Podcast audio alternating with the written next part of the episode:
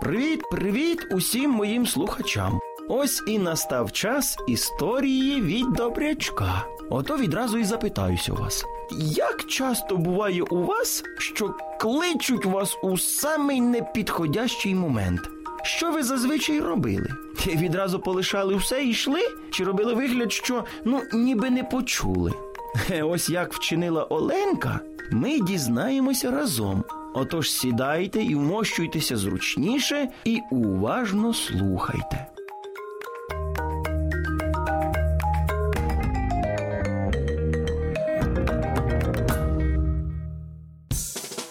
Наша Оленка була зайнята своєю справою, і оце так було завжди, коли мама кликала її на допомогу.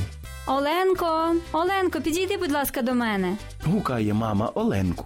Оленко, що сталося? Кричить Оленка до мами із сусідньої кімнати.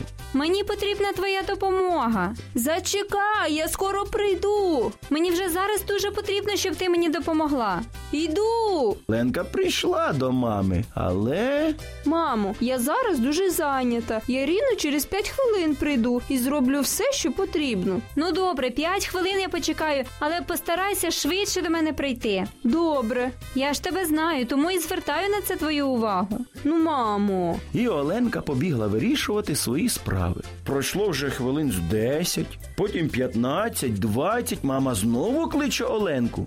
Оленко, швиденько підійди до мене. Вже йду. Щось я цього не бачу. Оленко, швиденько підійди.